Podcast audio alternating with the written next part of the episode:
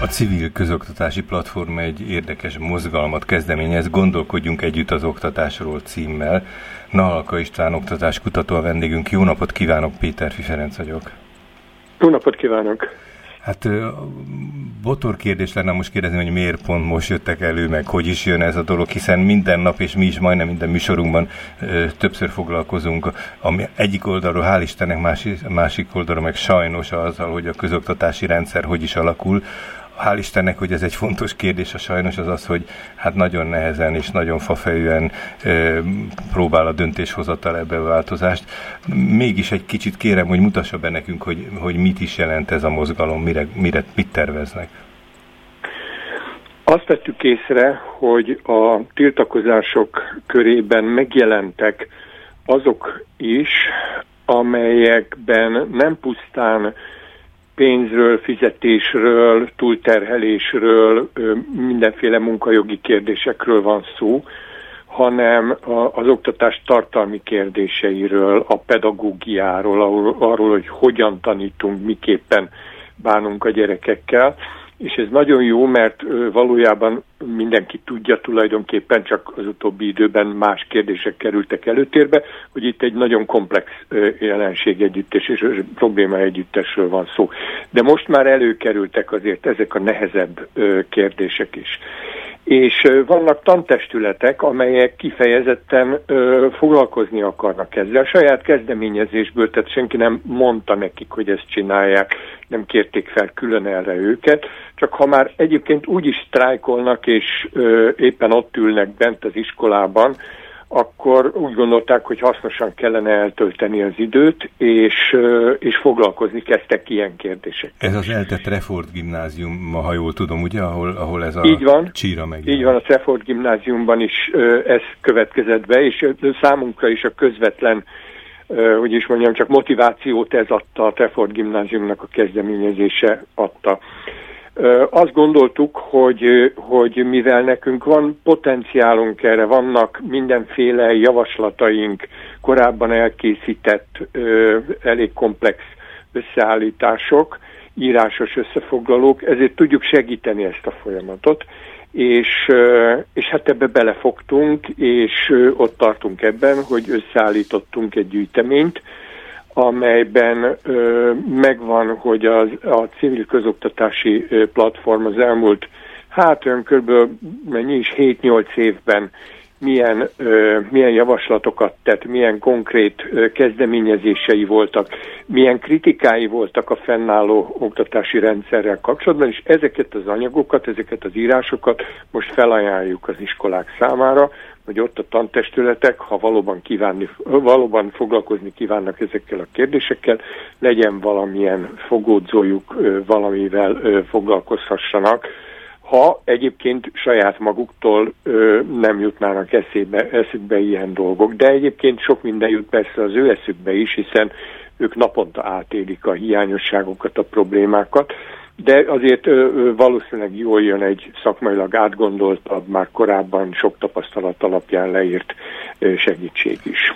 Azt olvastam ki egy ilyen rövidített sajtóanyagból, hogy itt valójában talán még többről is van szó, mint pusztán a, peda- a pusztán azt idézőjelben mondom, a pedagógusok egymás közötti párbeszédéről, hanem minden érintetnek a párbeszédét valamilyen módon ide becsatornáznák, ha jól értettem, és akkor itt hát a szülők is nyilván, az intézmények, és hát akár eset, adott esetben a diákok is fontos szereplők lehetnek. Ezt csak én színeztem ilyenre, vagy pedig jól értettem, hogy ez is benne van ebben a párbeszéd lehetőségben?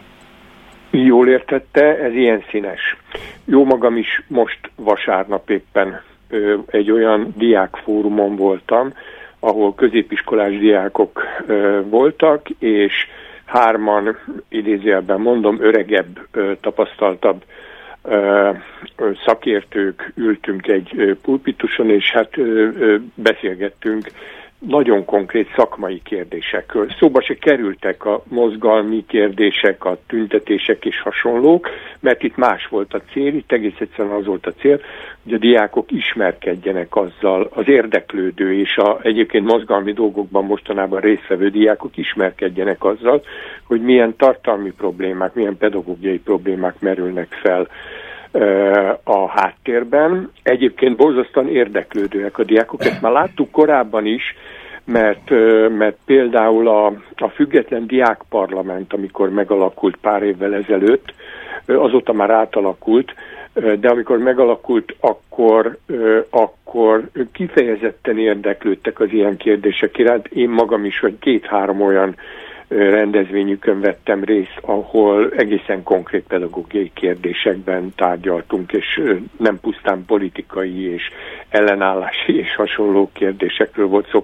Szóval igen, erről van szó, és a szülők körében is lehet mondani hasonló példákat. Itt szülői szervezetek szerveznek hasonlókat. Az a nagyon jó, hogy mind a diákok körében, mind a szülők körében nagyon aktív, nagyon jól mozgó szervezetek vették kezükbe ezt az egészet, borzasztóan jól és aktívan csinálják, hogy hát egész egyszerűen, hogy akiket érdekelnek ezek a kérdések, azok valóban megismerkedhessenek részben a problémákkal, részben a lehetséges megoldásokkal. Most így általában az oktatás helyzetéről beszéltünk, de nekem eszembe jutott közben egy kb. 25-30 évvel ezelőtti Magyarországon is kipróbált mozgalom, ez a közösségi iskolák rendszer, ami ha jól emlékszem az USA-ból hozta valaki vagy valakik, amelyiknek a lényeg az, hogy lokálisan helyben a helyi iskola a maga környezetében próbált párbeszédet, és úgy, úgy, úgy értelmezte, hogy az iskola az a helyi közösségé, és oda bemehet, ott ajánlatot tehet, számon kérhet, de, de önmaga is közre működhet az oktatásban.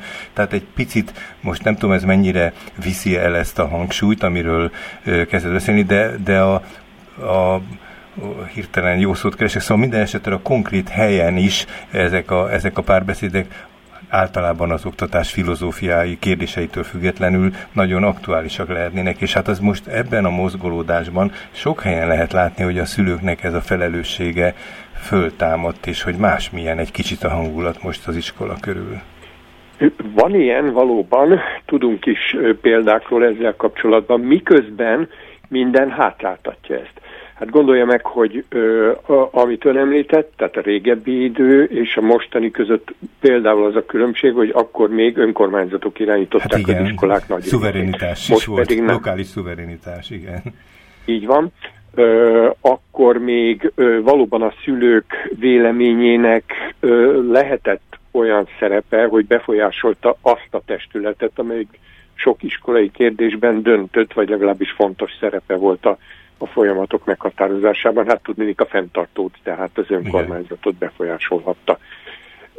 Ezek ma sokkal nehezebbek, ma sokkal nehezebb a, a szülők szervezeteivel is a kapcsolattartás a legkülönbözőbb átalakulások miatt, és érdekes módon mégis könnyebbé vált most a, hát a baj összehozza talán a szereplőket, kapcsán. nem? Hogy hogy ez a baj, a, szírt, a baj, a, a nehézség az összehozza a szereplőket, az egymásra utaltságot, egymástól való kölcsönös függés most sokkal határozottabban érzékelhető, és hát talán a megoldásban is lehet, hogy ez az igazi megoldási út, hogy nem pusztán a pedagógusok vagy az iskola rendszer küzd az iskoláért, hanem a társadalom egészének föl kellene ismerni ezt. Én egyébként várom, hogy egyszer majd a mozdonyvezetők vagy a taxisok is úgy látják, hogy ez egy olyan fontos dolog, hogy itt most aztán az érdekérvényesítésben nekik is lehetne szerepük, de nem biztos, hogy ez jó, hogyha a pedagógia irányából kezdeményeződik.